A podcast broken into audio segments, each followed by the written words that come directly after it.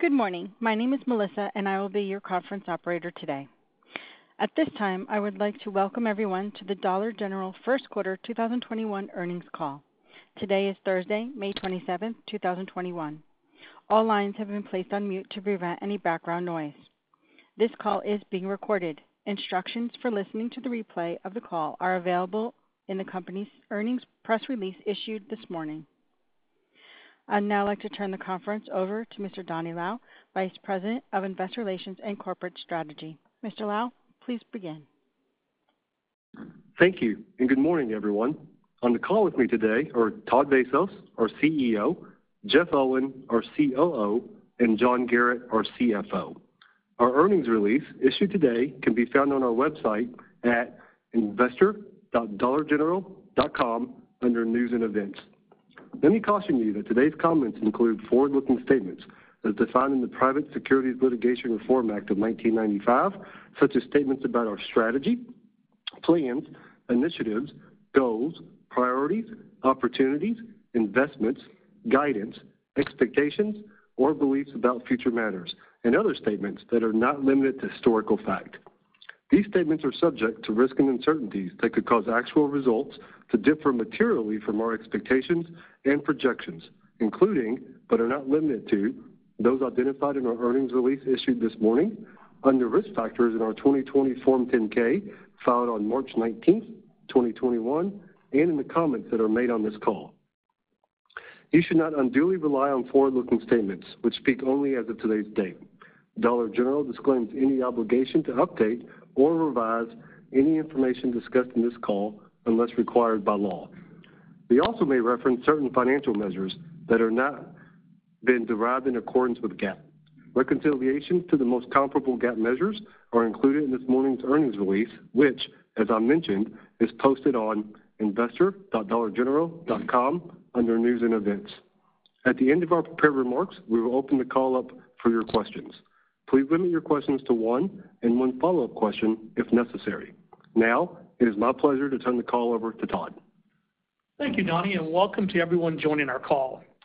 We are pleased with our strong start to fiscal 2021, and I want to thank our associates for their unwavering commitment to supporting our customers, communities, and each other.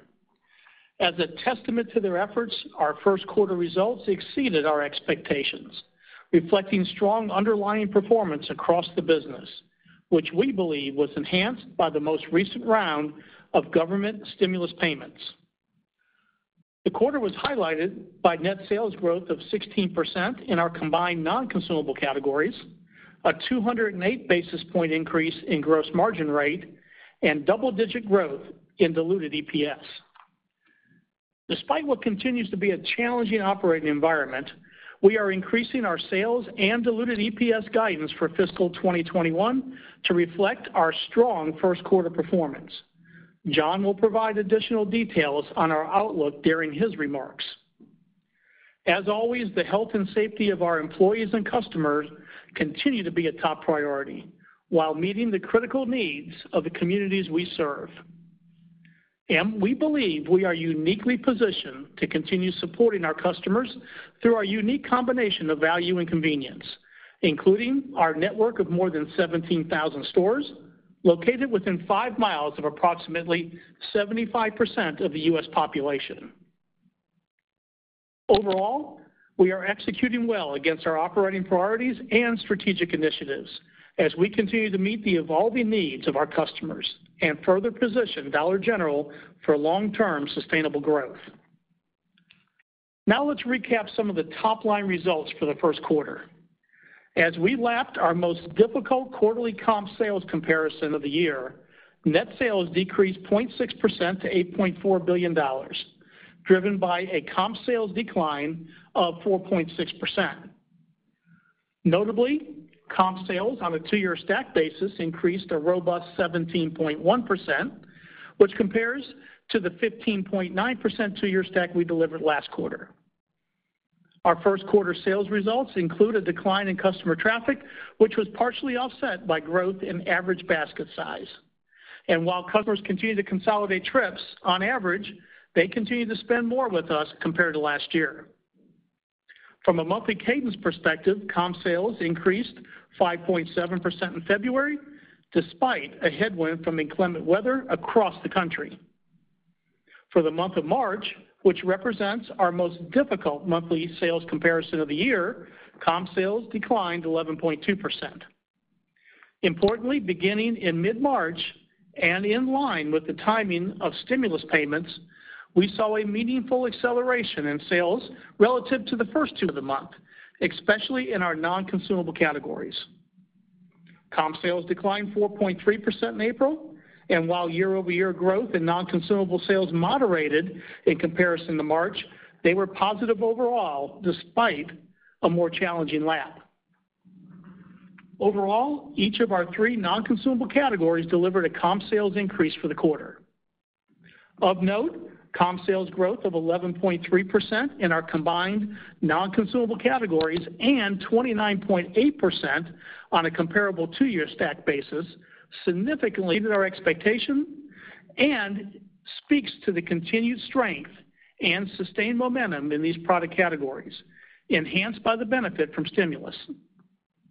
Once again this quarter, we increased our market share in highly consumable product sales as measured by syndicated data.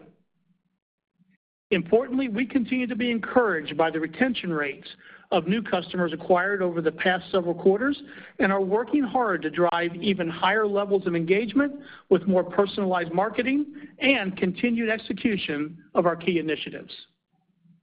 In addition, we published our third annual Serving Others report, which provides context related to our ongoing ESG efforts as well as new and updated performance metrics, and we look forward to continued progress on our journey as we move ahead.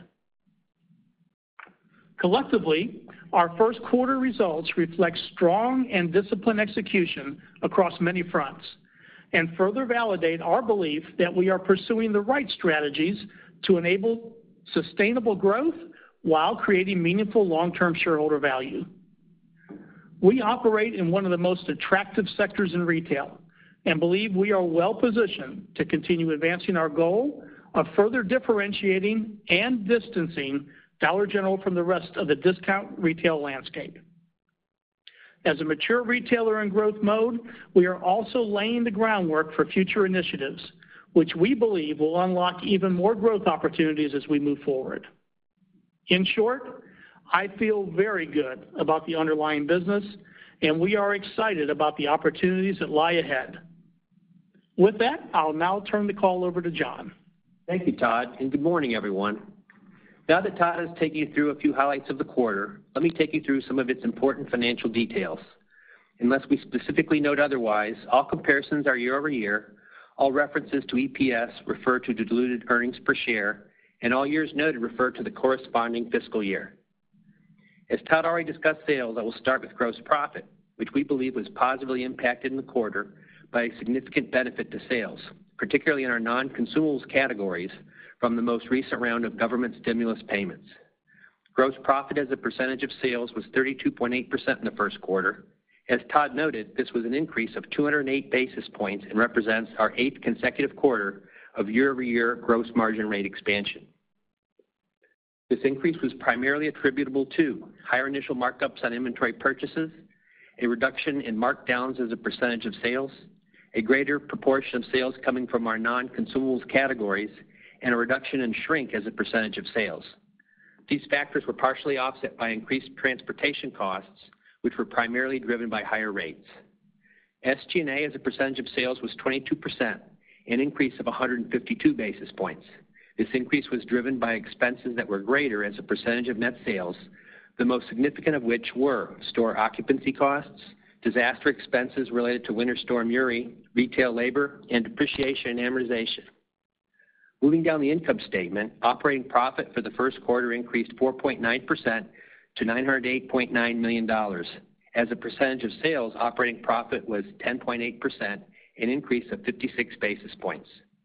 Our effective tax rate for the quarter was 22% and compares to 22.2% in the first quarter last year.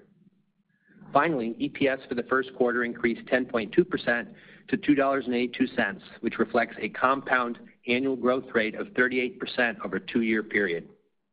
Turning now to our balance sheet and cash flow, which remain strong and provide us the financial flexibility to continue investing for the long term while delivering significant returns to shareholders.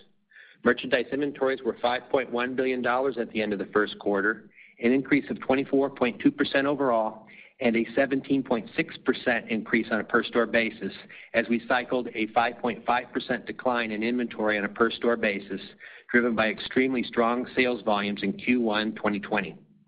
In anticipation of a more challenging supply environment, we strategically pulled forward certain inventory purchases during the quarter, particularly in select non-consumable categories, to better support the sales momentum we were seeing in the business. And while out-of-stocks remain higher than we would like for certain high-demand products, we continue to make good progress with improving our in-stock position and are pleased with the overall quality of our inventory. The business generated significant cash flow from operations during the quarter, totaling $703 million, a decrease of 60%, but which reflects a compound annual growth rate of 11% over a two-year period. This decrease was primarily driven by higher levels of inventory as a result of improving inventory positions, including the pull forward of certain inventory purchases I mentioned earlier. Total capital expenditures for the quarter were $278 million and included our planned investments in new stores, remodels, and relocations, distribution and transportation projects, and spending related to our strategic initiatives. During the quarter, we repurchased 5 million shares of our common stock for $1 billion and paid a quarterly cash dividend of $0.42 per common share outstanding at a total cost of $100 million. At the end of Q1, the remaining share repurchase authorization was $1.7 billion. Our capital allocation priorities continue to serve us well and remain unchanged. Our first priority is investing in high return growth opportunities, including new store expansion and our strategic initiatives. We also remain committed to returning significant cash to shareholders through anticipated share repurchases and quarterly dividend payments, all while maintaining our current investment-grade credit rating and managing to a leverage ratio of approximately 3x adjusted debt to EBITDA. Moving to an update on our financial outlook for fiscal 2021. We continue to operate in a time of uncertainty regarding the severity and duration of the COVID-19 pandemic, including its impact on the economy, consumer behavior, and our business. Despite continued uncertainty, as Todd mentioned, we are increasing our full-year guidance for sales and EPS due to our strong Q1 outperformance, which we believe was aided by the latest round of stimulus. For 2021, we now expect the following. Net sales in the range of a 1% decline to an increase of 1%, a same-store sales decline of 5% to 3%, but which reflects growth of approximately 11%-13% on a two-year stack basis, an EPS in the range of $9.50 to $10.20, which reflects a compound annual growth rate in the range of approximately 20%-24%, or in the range of approximately 19%-23% compared to the 2019 adjusted diluted EPS over a two-year period, which is well above our long-term goal of delivering at least 10% annual EPS growth on an adjusted basis. Our EPS guidance continues to assume an effective tax rate in the range of 22%-23%.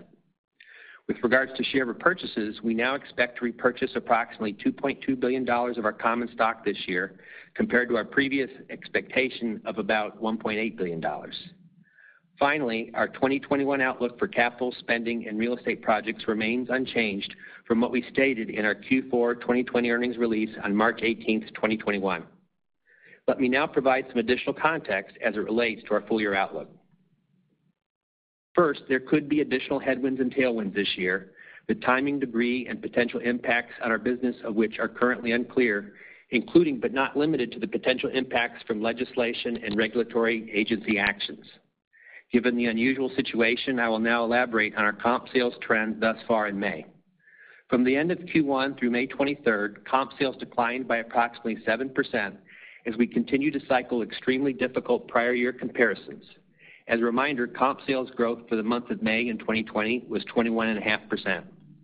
And while we are nonetheless encouraged with our sales trends, we remain cautious in our 2021 sales outlook given the continued uncertainty that still exists, the unique comparisons against last year, and the anticipation of fading tailwinds from the most recent round of government stimulus. That said, as you think about the comp sales cadence of 2021, we continue to expect our performance to be better in the second half, given a more difficult comp sales comparison in the first half. Turning to gross margin. As a reminder, gross margin in 2020 benefited from a favorable sales mix and a reduction in markdowns, including the benefit of higher sell-through rates in more clearance-sensitive non-consumables categories. As we move through 2021, we expect pressure on our gross margin rate as we anticipate a less favorable sales mix, an increase in markdown rates as we cycle abnormally low levels we saw in 2020, and higher fuel and transportation costs. Also, please keep in mind the second and third quarters represent our most challenging laps of the year from a gross margin rate perspective, following improvements of 167 basis points in Q2 2020 and 178 basis points in Q3 2020. With regards to SG&A, while we continue to expect ongoing expenses related to the pandemic in 2021, overall, we currently anticipate a significant reduction in COVID-19 related costs compared to the prior year. Additionally, we continue to expect about $60 million-$70 million in incremental year-over-year investments in our strategic initiatives this year as we further their rollouts. This amount includes approximately $23 million in incremental investments made during the first quarter. However, in aggregate, we continue to expect our strategic initiatives will positively contribute to operating profit and margin in 2021, driven by NCI and DG Fresh, as we expect the benefits to gross margin from our initiatives will more than offset the associated SG&A expense. In closing, we are very proud of the team's execution and performance, which resulted in another quarter of exceptional results. As always, we continue to be disciplined in how we manage expenses and capital with the goal of delivering consistent, strong financial performance while strategically investing for the long term. We remain confident in our business model and our ongoing financial priorities to drive profitable same-store sales growth, healthy new store returns, strong free cash flow, and long-term shareholder value. With that, I will turn the call over to Jeff. Thank you, John. Let me take the next few minutes to update you on our operating priorities and strategic initiatives. Our first operating priority is driving profitable sales growth. We are off to a great start to the year as our team continues to drive strong execution across our portfolio of growth initiatives. Let me take you through some of the more recent highlights. Starting with our non-consumables initiative, or NCI.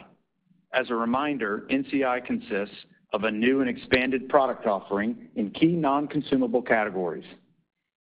The NCI offering was available in over 7,300 stores at the end of Q1, and we remain on track to expand this offering to a total of more than 11,000 stores by year-end, including over 2,100 stores in our light version, which incorporates a vast majority of the NCI assortment, but through a more streamlined approach. We're especially pleased with the strong sales and margin performance we continue to see across our NCI product categories. Notably, this performance is contributing to an incremental comp sales increase in non-consumable sales of 8% in our NCI stores and 3% in our NCI light stores as compared to stores without the NCI offering. Given our strong performance to date, coupled with the added flexibility of a more streamlined approach, our plans now include completing the rollout of NCI across nearly all of the chain by year-end 2022. Moving to our newest concept, pOpshelf, which further builds on our success and learnings with NCI. pOpshelf aims to engage customers by offering a fun, affordable, and differentiated treasure hunt experience delivered through continually refreshed merchandise, a differentiated in-store experience, and exceptional value with the vast majority of our items priced at $5 or less. During the quarter, we opened three new pOpshelf locations, bringing the total number of stores to eight. While still early, we continue to be very pleased with the initial results, which have far exceeded our expectations for both sales and gross margin. In fact, year one annualized sales volumes for our first eight locations are trending between $1.7 million and $2 million per store, with an average gross margin rate of about 40%, which we expect will climb as we continue to scale this exciting initiative. As a reminder, this compares to year one sales volumes of about $1.4 million for traditional Dollar General store and a gross margin rate of about 32% for the overall chain in 2020. For 2021, we remain on track to have a total of up to 50 pOpshelf locations by year-end, as well as up to an additional 25 store-within-a-store concepts, which incorporates a smaller footprint pOpshelf shop into one of our larger format Dollar General Market stores. Importantly, we currently estimate there are about 3,000 pOpshelf store opportunities potentially available in the continental United States. And when combined with pOpshelf's compelling unit economics, we remain very excited about the significant and incremental growth opportunities we see available for this unique and differentiated concept. Turning now to DG Fresh, which is a strategic multi-phase shift to self-distribution of frozen and refrigerated products. The primary objective of DG Fresh is to reduce product costs on these items, and we continue to be very pleased with the savings we are seeing. In fact, DG Fresh continues to be the largest contributor to the gross margin benefit we are realizing from higher initial markups on inventory purchases. And we expect this benefit to grow as we continue to optimize our network and further leverage our scale. Another important goal of DG Fresh is to increase sales in these categories, and we are pleased with the success we are seeing on this front, driven by higher overall in-stock levels and the continued rollout of additional products, including both national and private brands. In total, at the end of Q1, we were delivering to more than 17,000 stores from 10 facilities and now expect to complete our initial rollout across the chain by the end of Q2, which is ahead of our previous expectation of year-end as communicated on our Q4 call. Moving to our cooler expansion program, which continues to be our most impactful merchandising initiative. During the quarter, we added nearly 18,000 cooler doors across our store base and are on track to install approximately 65,000 cooler doors this year. Notably, the majority of these doors will be in high-capacity coolers, creating additional opportunities to drive higher on-shelf availability and deliver an even wider product selection, all enabled by DG Fresh. In addition to the gross margin benefits associated with NCI and DG Fresh, we continue to pursue other gross margin-enhancing opportunities, including improvements in private brand sales, global sourcing, supply chain efficiencies, and shrink. Our second priority is capturing growth opportunities. Our proven high return, low risk real estate model continues to be a core strength of our business. In the first quarter, we completed a total of 836 real estate projects, including 260 new stores, 543 remodels, and 33 relocations. In addition, we now have produce in more than 1,300 stores. For 2021, we remain on track to open 1,050 new stores, remodel 1,750 stores, and relocate 100 stores, representing 2,900 real estate projects in total. We also now plan to add produce in more than 1,000 stores, which compares to our previous expectation of approximately 700 stores. As a reminder, we recently made key changes to our development strategy, including establishing two of our larger footprint formats, which each comprise about 8,500 sq ft of selling space as our base prototypes for nearly all new stores going forward. With about 1,200 sq ft of additional selling space compared to a traditional store, these larger formats allow for expanded high-capacity cooler counts, an extended queue line, and a broader product assortment, including NCI, a larger health and beauty section with about 30% more feet of selling space, and produce in select stores. We are especially pleased with the sales productivity of these larger formats. Average sales per square foot are currently trending about 15% above an average traditional store, which bodes well for the future as we look to grow these unit counts in the years ahead. In total, we expect more than 550 of our real estate this year will be in these formats as we look to further enhance our value and convenience proposition while driving additional growth. Next, our digital initiative, which is an important complement to our brick-and-mortar footprint as we continue to deploy and leverage technology to further enhance convenience and access for customers.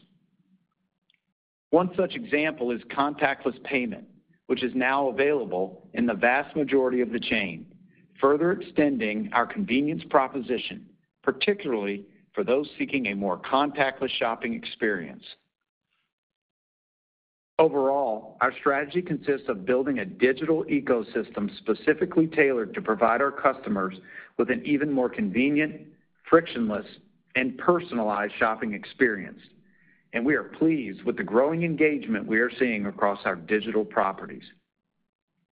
Going forward, our plans include providing more relevant, meaningful, and personalized offerings with the goal of driving even higher levels of digital engagement and customer loyalty. Our third operating priority is to leverage and reinforce our position as a low-cost operator. Over the years, we have established a clear and defined process to control spending, which governs our disciplined approach to spending decisions. This zero-based budgeting approach, internally branded as Save to Serve, keeps the customer at the center of all we do while reinforcing our cost control mindset. Our Fast Track initiative is a great example of this approach, where our goals include increasing labor productivity in our stores, enhancing customer convenience, and further improving on-shelf availability. We continue to be pleased with the labor productivity improvements we are seeing as a result of our efforts both around rolltainer and case pack optimization, which have led to even more efficient stocking of our stores. The second component of Fast Track is self-checkout, which provides customers with another flexible and convenient checkout solution while also driving greater efficiencies for our store associates. Self-checkout was available in more than 3,400 stores at the end of Q1, which represents more than double the store count at the end of Q4, and we are pleased with our results, including customer adoption rates, as well as positive feedback both from customers and employees. Our plans consist of a broader rollout this year, and we are focused on introducing this offering into the vast majority of our stores by the end of 2022 as we look to further enhance our convenience proposition while extending our position as an innovative leader in small box discount retail. Our underlying principles are to keep the business simple but move quickly to capture growth opportunities while controlling expenses and always seeking to be a low-cost operator. Our fourth operating priority is investing in our diverse teams through development, empowerment, and inclusion. As a growing retailer, we continue to create new jobs and opportunities for career advancement. In fact, more than 12,000 of our current store managers are internal promotes, and we continue to pursue innovative opportunities to further develop our teams, including our recent announcement to partner with a leading training provider to deliver more personalized training solutions to our employees. Importantly, we believe these efforts continue to yield positive results across our organization and are an important driver of our consistent and strong execution. At the store level, we continue to be pleased with our robust internal promotion pipeline and store manager turnover, which continues to trend below historic levels. We believe the opportunity to start and develop a career with a growing and purpose-driven company is a unique competitive advantage and remains our greatest currency in attracting and retaining talent.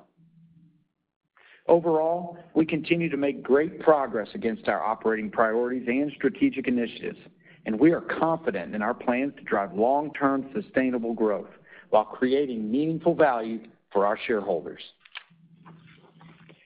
In closing, I am proud of our team's performance, and we are pleased with our strong first quarter results, which further demonstrate that our unique combination of value and convenience continues to resonate with customers and positions us well going forward. I want to offer my sincere thanks to each of our approximately 157,000 employees across the company for their hard work and dedication to fulfilling our mission of serving others. With that, operator, we would now like to open the lines for questions. Thank you. At this time, we'll be conducting a question-and-answer session. If you'd like to ask a question, please press star one on your telephone keypad. A confirmation tone will indicate your line is in the question queue. You may press star two if you'd like to remove your question from the queue. For participants using speaker equipment, it may be necessary to pick up your handset before pressing the star keys. In order to allow for as many questions as possible, we ask that you each keep to one question and one follow-up. Our first question comes from the line of Simeon Gutman with Morgan Stanley. Please proceed with your question.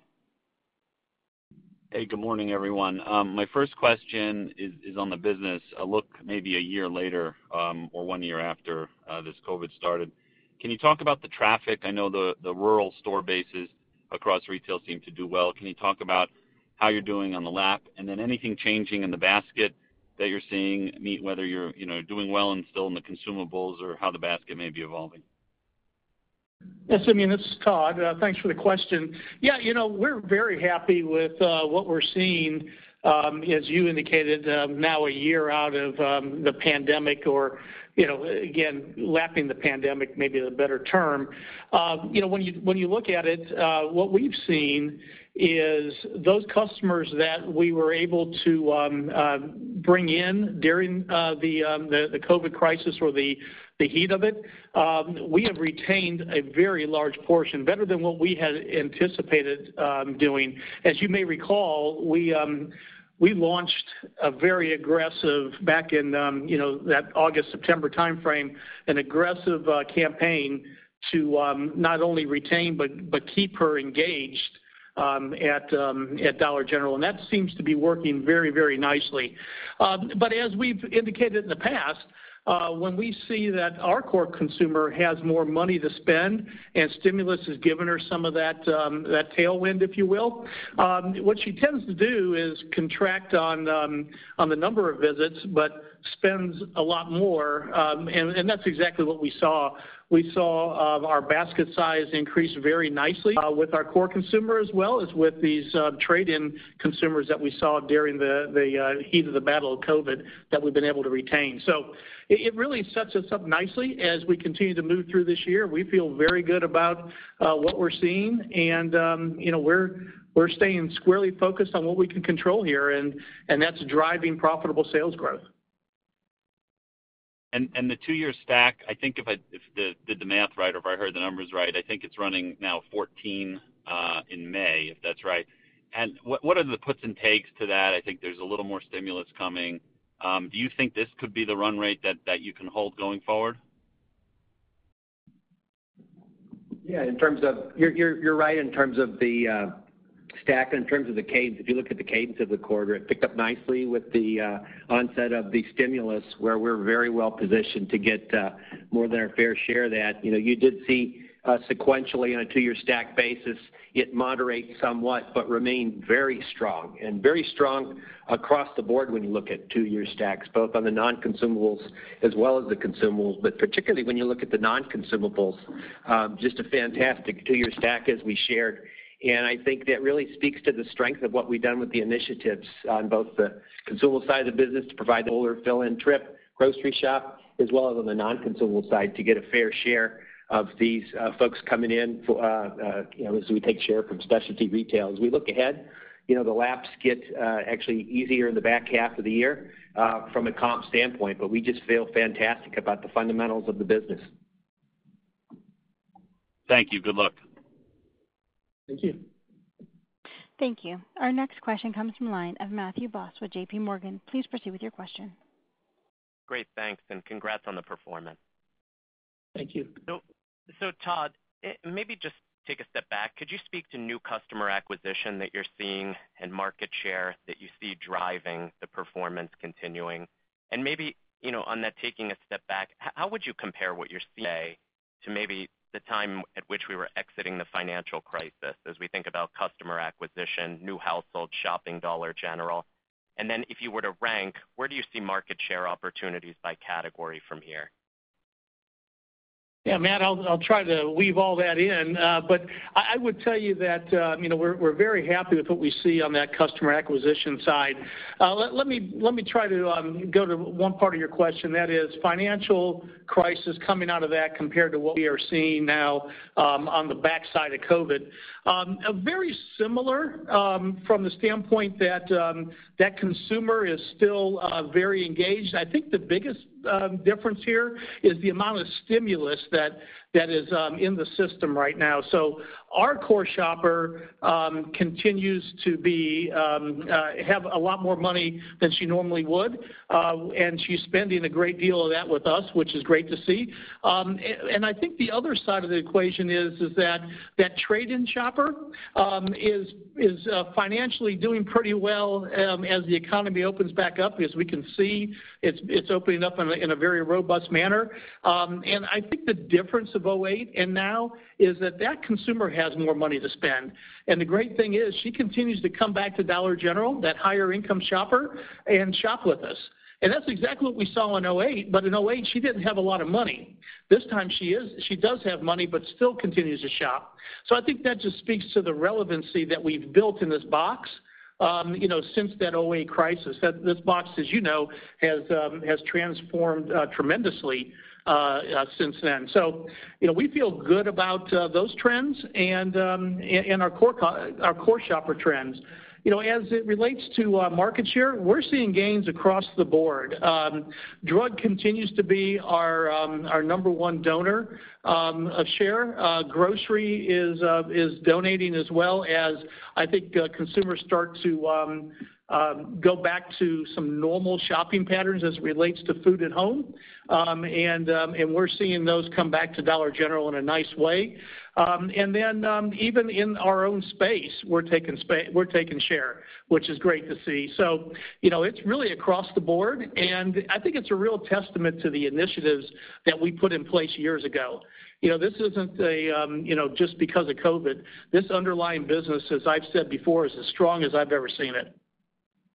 Todd, maybe as a follow-up um, to that, what inning would you characterize those key initiatives? If we think about DG Fresh, NCI, private label, I think you have a laundry list that you've walked through. But what inning would you characterize the, you know, overall these initiatives as we think going forward?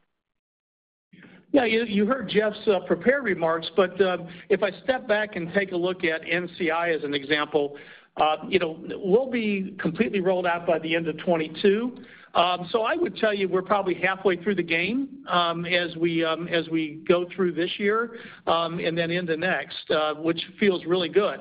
In our Uh, cooler initiative and DG Fresh just in general, I would tell you that, you know, we're still in the fourth inning, uh, maybe closer to the bottom of the fourth inning, but still in the fourth inning. We've got a lot of runway ahead of us there. Um, um, and that's been the largest contributor on our um, initiative side that we've seen both on the top line and bottom line. And the great thing is is that we've got a lot of runway yet um, to go there. pOpshelf, I mean, we're just coming up to bat. Um, you know, we're we're really happy with what we're seeing there. And uh, we we supplied um, a little more color, uh, hopefully it was helpful, on what we're seeing early on in our sales and margin, you know, coming out of there. Uh, and we're very very encouraged there. And I would tell you, as you know Dollar General pretty well, you know, as we start to see more um, uh, evidence that uh, this is a very good initiative, we can go very quickly. Uh, so stay tuned on that. Um, and, you know, our digital side, this will be an ongoing initiative, but um, I would tell you we're in the infancy stages, um, very early innings on our initiatives there in and around digital. So, I think there's a tremendous amount of opportunity, both top line and bottom line, because these initiatives are aimed at both. And that's the, I think that's the important uh, aspect here, is that we're controlling every line of that P&L. Great. Sounds like a lot of ball still to play. Best of luck. Absolutely.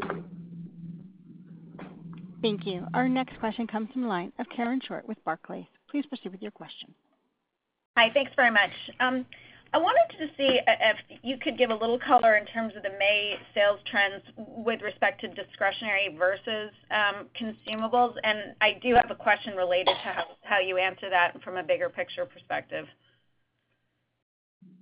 If you look at May, you know, we gave the uh, May uh, through the 23rd, comp sales were down 7%. Uh, but obviously, as we mentioned, a pretty strong two-year stack in the 14s. Um, you know, there was a question also in terms of did that month to date differ from the full month, and it didn't change much at all. So strong performance continued, and we saw continued strength in our non-consumables, but also the consumables when you look at a two-year stack. So very strong performance from both sides of the box. Okay. So, uh, just bigger picture, when I look at your mix in discretionary, you know, you're up almost 200 basis points, well, 200 basis points since 2018 in terms of mix shift in discretionary. So, and I guess when you look at your overall gross margins, it seems, and you've talked to the fact that there is significant opportunity on the gross margin front. So I guess what I'm wondering is, looking maybe a year or two out, what do you think the discretionary mix could be within your sales? And then how should we think about gross margins as we look into 2022? I mean, I realize 2021 has some very tough mm-hmm. compares, but 2022. You know, Karen, I think as you look at the non-consumables business, you know, obviously there's some tailwind that you got from during the pandemic and from the stimulus. I would just point to the ongoing strength that we've shown there. Uh, we've delivered comp growth in non-consumables for 12 consecutive quarters, and I think that just really speaks to the relevance we've put into that piece of the box. And as you continue to see the share we're taking, how we're outperforming others. You know, we have noted that the lap does get tougher as we get into uh, Q2. You know, you're lapping uh, sales growth in the non-consumables category of 40.8% last year. So that's a tough lap, Um, puts pressure on that. But I would tell you, we feel great about the non-consumables business as we look forward and as we continue to scale that, um, you know, almost doubling that uh, this year, um, and then taking the best of the best from that, importing that across the chain, and then taking the learnings from that and putting that into pop pOpshelf, and then cross-pollinating the best ideas between the two. We feel fantastic about that business. And any thoughts on how what would be a normalized or not normalized, but how that how we should think about gross margins going into 2022? Yeah. Obviously, we're not giving 2022 guidance just yet. But what I'd tell you is this, is you look at the performance in gross margin. You know, we've delivered eight consecutive quarters of gross margin growth, uh, up 208 basis points this quarter, lapping 49 basis points this quarter last year. And when you look at the drivers of that, again, there was some tailwind from uh, non-consumables from the stimulus. But when you look at the drivers, it's the strategic initiatives driving that. The top three, and we've been talking about these top three for several quarters now, uh, it's higher initial markups. That's DG Fresh driving that, and that is the gift that keeps on giving as we scale that, complete that across the chain, and then drive efficiencies in that. The next two we talked about were lower markdowns and the mix benefit. And again, you got some extra tailwind Um, from the stimulus, but it's non-consumables driving that, and that's been a consistent um, driver for some time now. And then you look at shrink. You know, shrink was another benefit. Now, as you look at the near term, you know, as I mentioned, we hit a very difficult lap around non-consumables, which will pressure that year-over-year mix, even though we feel great about the non-consumables. And then, you know, uh, as others have talked about it, you know, we do see pressures this year associated with transportation costs. But we do believe that's more of a near-term pressure, not something structural that will last forever. And so as we push through, you know, those two pressure points, we feel good about what we've been doing in terms of driving gross margin and operating margin expansion and our ability to keep doing so, not only with these strategic initiatives I mentioned, but then all the other drivers we talk about. You know, not just shrink, but private brand penetration, foreign sourcing penetration, supply chain efficiencies we continue to drive to mitigate the pressures that uh, others are seeing, and so it's not as impactful to us. And then, you know, we always talk about our buying power. And then last but not least, you know, we will invest in price if needed, if warranted. But I can tell you, we feel like we're in a great pricing position right now and don't see the need to. So we feel good about our ability to drive it higher over time, uh, both gross margin and operating margin overall. Great. Thank you. Thank you. Our next question comes from the line of Edward Kelly with Wells Fargo. Please proceed with your question. Yeah. Hi, guys. Good morning. Um, nice quarter. Uh, maybe the first one turns out to be a little bit of a follow-up now, but um, as it relates to product cost inflation, can you just talk about what you are seeing and what you're expecting from product cost inflation standpoint, especially in consumables? What are your expectations for pass-through? And, you know, to what extent are you in the driver's seat? To what extent do you kind of need to follow what what Walmart does? Are you seeing anything out there to suggest that you wouldn't be able to pass through uh, higher product cost inflation if that happens? Hi, Ed, this is Jeff. Thanks for the question. Um, certainly on the uh, product cost, on the first part of that question, you know, what I would tell you is that our merchants have done a fantastic job of partnering with our suppliers. And you know, this is where the model at Dollar General really um, uh, performs well in the sense that uh, our scale and our limited SKU assortment allows us the opportunity Um, to really find innovative ways to protect that underserved customer and certainly um, find ways that we can mitigate the cost pressures. But certainly, as many retailers have talked about, uh, we have seen that. Um, but again, real pleased with our pricing position. We feel really good about where we are. We talked about this before. We made some strategic decisions last year to get uh, in some of the best pricing position we've been, and so feel good about where we are. We'll continue um, to fight for that customer every day. As you know, here at Dollar General, uh, price and value are so important to her, and we're here to serve her. So I'm real pleased with where they are. We'll continue to monitor that, um, but uh, feel good about the team's performance to date on that front. Okay. And then uh just one on labor cost here. Um, can you just provide some color on what you're seeing out there? I mean, obviously, uh, a lot of companies have talked about challenges. Um, you know, you grow a lot, so you're adding a lot of employees. Has it caused you to rethink uh, wage levels at all? Do you see this as transitory? Um, just how do we think about, you know, the pressure there and how that's changing? You know, Ed, we have seen some uh, pressure, as many retailers have said. Um, but you know what? I'm so proud of what our team has done to respond. And um, certainly, uh, in April, we announced our national hiring event uh, with a goal to hire up to 20,000 additional employees. And I'm very pleased that already we have beaten that goal by 50%. So um, I think it points to the thing we've said all along, and that is Dollar General is such an amazing place to start a career. Um, again, we feel real good about the opportunity we can provide with over 12,000 store managers internally promoted. We've got a robust internal pipeline. We're still able to attract, uh, so we feel real good there. And certainly, as we have always talked here at Dollar General, um, we're surgical in the way that we respond to different challenges. So uh the comments you mentioned, you know, we're not seeing it widespread. There are pockets, and so we'll certainly uh, tailor our solution to where it makes sense. You know, we always pay competitive wages. We have, and we will continue to. And uh, still very pleased that our turnover rates that point to this opportunity here at Dollar General to uh, attract folks, provide a great growth opportunity. And so right now, Uh, we are certainly uh, making progress mitigating these challenges, and I'm really pleased with the progress I'm seeing. Great. Thank you. Thank you. Our next question comes from the line of Michael Lasser with UBS. Please proceed with your question. Good morning. Thanks a lot for taking my question. Your two-year compound annual growth for consumables grew 12% in the fourth quarter, 12% in the third and fourth quarter last year. It grew 11% in the first quarter. The total only by 100 basis points. How much of that slowdown would you attribute to consumers going back out to eat, and so they don't need to visit Dollar General as often for those fill-in trips?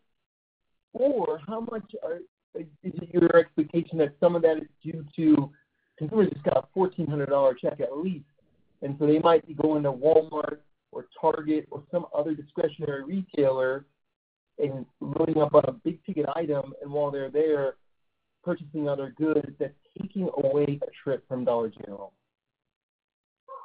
Yeah, it was very difficult, Michael, to understand you and the question. But if I got some of the sense of it, um, yeah, we, you know, we feel about um our our consumable and non-consumable businesses uh, where they're at. And as I mentioned earlier, you know, we continue to take share from, um, you know, from all different um, uh, classes of trade out there.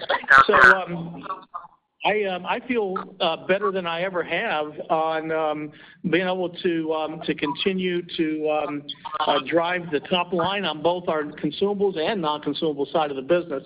And if I missed that question or if you'd like to ask it again, I'm happy to answer it. The question is your two-year compound annual growth rate uh, for your consumables business slowed modestly from 4Q to 1Q. How much do you attribute that to people going back out to eat, so they don't need to fill in, do a fill-in trip? I got you. Eh, or if they got a $1,400 check, so now they're going to Walmart to buy a TV, and while they're there, they're filling up their basket, which may also be taking away a fill-in trip from DG. Yeah, I apologize, Michael. Thank you for um, repeating that. Um, yeah, I would tell you it's definitely not the latter that we've seen. Um, it's probably more, you know, the little slowdown that we have seen there was, one, such a robust, you know, last year and even into the fourth quarter. The economy's opening up a little bit, so that consumer, you know, has the ability to go do some other things. And you know, food away from home, you know, I'm sure like like yourself, a lot of people Um, wanted to get out and um, and get out of the house. So I think that um, that definitely played into Q1. What we're already seeing, though, in early Q2 is that, you know, some of that uh, food at home is being it looks like it's pretty sticky. And um, while I'm not ready to talk about Q2 right now, I can tell you that, you know, especially in those areas like DG Fresh, our perishable areas, Um, uh, we're seeing very, very nice sales, robust sales um, in there. So it really shows that that consumer still has a propensity uh, um, to have food at home. And I would tell you, just like anything, you know, when things last more than a quarter or two or half a year, you know, they become pretty ingrained. And I I think um, food at home eh, has become pretty ingrained. Now, that doesn't mean that they won't go out to eat, but I think they're gonna be doing more food at home than they had prior to the pandemic. And we're already seeing that, as I mentioned, um, start to materialize here in Q2. Got it. Um, on the gross margin, uh, 200+ uh, basis points, John, you did provide the order of magnitude, but could you put a quantification around how much of the gross margin was due to factors that have been driven by your initiatives like DG Fresh, NCI, which should continue? Is it 100 basis points over the next couple of quarters versus other factors that might be temporary, such as mix or a lack of promotions within the environment? And are you already starting to see more promotions come back such that that could be a risk factor to offset those factors that you have within your control over the next few quarters? Yeah, Michael. So as you look, as you pointed out, those are in the order of importance. And the number one called out, and it was a good bit higher than the other two, although all were quite impactful, um, was higher initial markups, and that was DG Fresh. And that is something I would say continues and actually uh, improves as we scale that across the system and get the efficiencies. You know, as you get to the next two, the lower markdowns, certainly a big piece of that was the higher sell-through on the non-consumables. But if you recall, we were calling out lower markdowns even before that as we got tighter and tighter around promotional activity, and we've stayed tight on promotional activity. While I would say compared to last year, it's up a little bit because last year there was virtually no promotional activity. If you compare to 2019, it's down. So uh we're not seeing that much more promotional activity. We're actually seeing a little bit less if you go back to 2019. There just was none Uh, last year. And so things uh, remain pretty tame that way.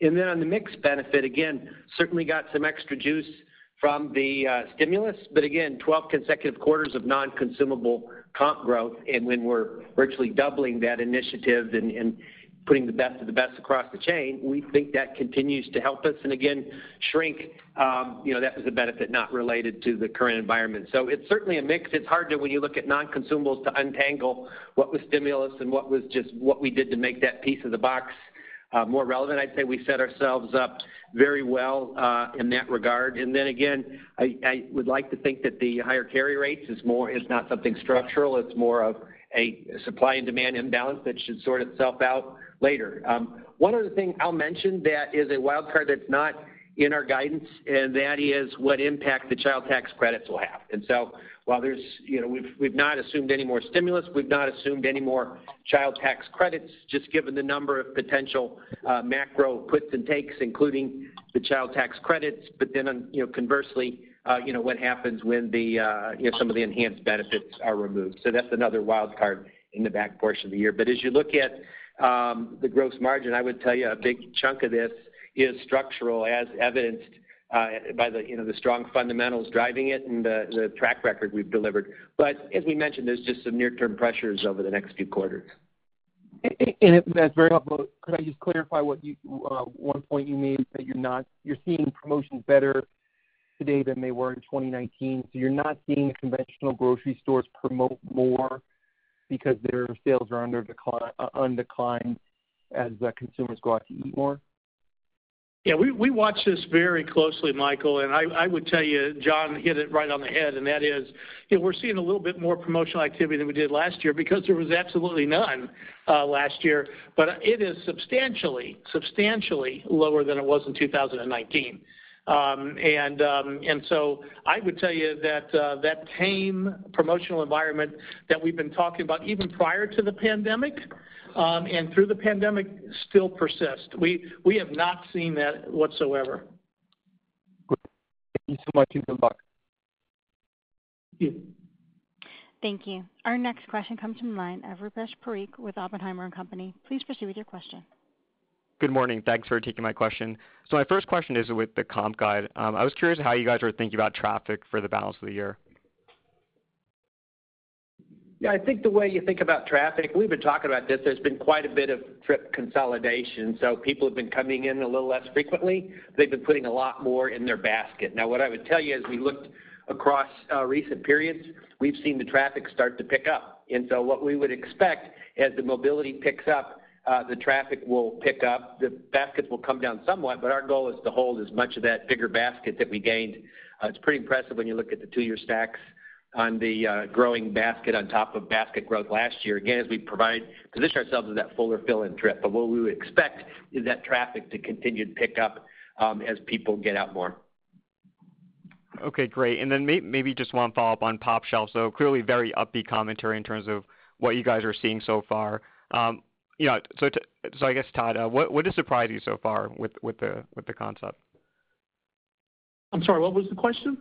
Yes, on pOpshelf, you guys seen, you know, very strong results so far. So I was just curious what has surprised you so far uh, with the oh, performance there? Oh, surprised. Yeah, I would tell you that, um, you know, we're very happy with what we're seeing. Uh, I believe that the biggest surprise probably was when you launch a brand from ground zero, um, you don't normally see the um, the amount of traction and sustained traction um, that that we are seeing and repeat customers that we're seeing. Uh, the other thing that's really a surprise is is the uh, the the customer feedback that we're getting. We're getting promoter scores in the upper 80s and 90% range, which is unheard of. Um, and so that's what gives us, um you know, great um, uh, optimism, if you will, you know, optimistic that we will, um, you know, continue to be able to grow this um this piece. Stay tuned. And as I mentioned earlier, because of what we're seeing, uh, not only on the sales line, uh, but I think the other nice surprise was on that margin side at 40% margins. And I would tell you the upside to that is great, Uh, very great, quite frankly, um, as we scale this. So we think that, um, you know, between those two, and you know as well, we'll move fast um, in store openings once we get another few weeks behind our belt here. Great. Thank you.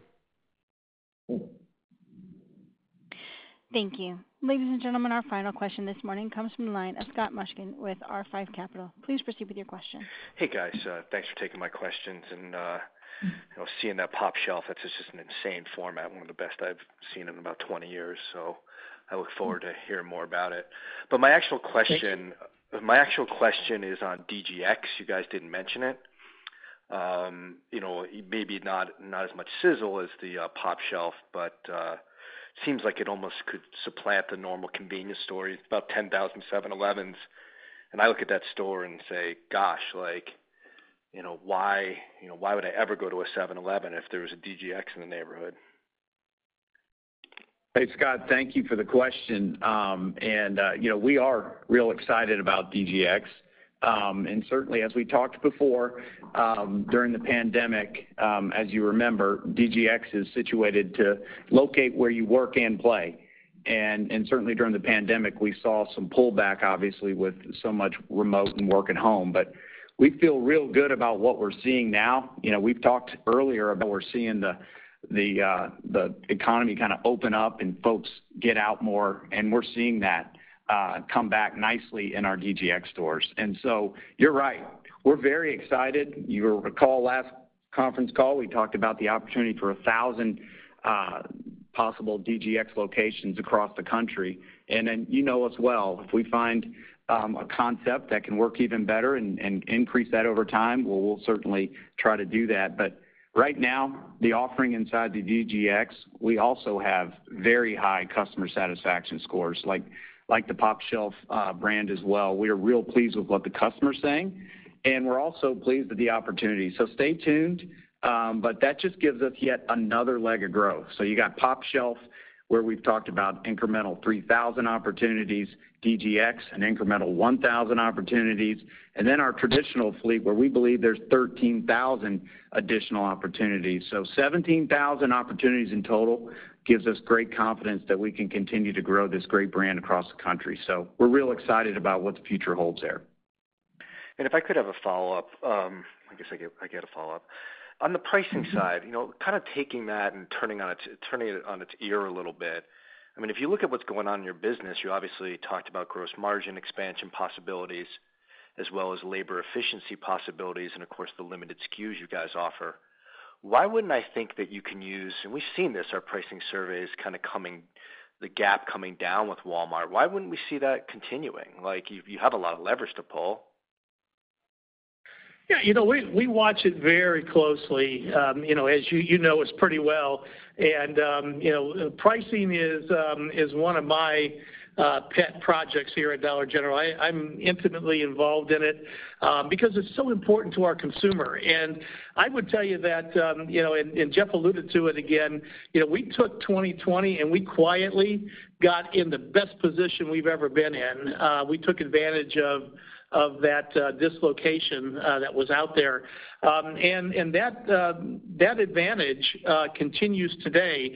And to your point, uh, you know, we inroads even you know against all classes of trade, including mass. but um, but also especially even in our our own um, class of trade here at discount. We've made extreme uh, moves as well. So we're happy with what we where we are. Hey, we always reserve the right to um, you know to continue to make sure our customer um, has the ability to shop what she needs. So you know if um, that that does need to uh, happen, we have the wherewithal to do um, do anything on price that we consider we need to do. But right now, we feel good. And as Jeff indicated, even in this environment where we're seeing some uh, price pressure from CPG like other uh, retailers are, we have a lot of levers at our, at our disposal to uh, make sure that we don't have to pass all that on to the consumer. And that's exactly what um, you've seen here in Q1 so far. Terrific, guys. Thanks. Thank you. Thank you. Ladies and gentlemen, this concludes our question and answer session and thus concludes our call today. We thank you for your interest and participation. You may now disconnect your lines.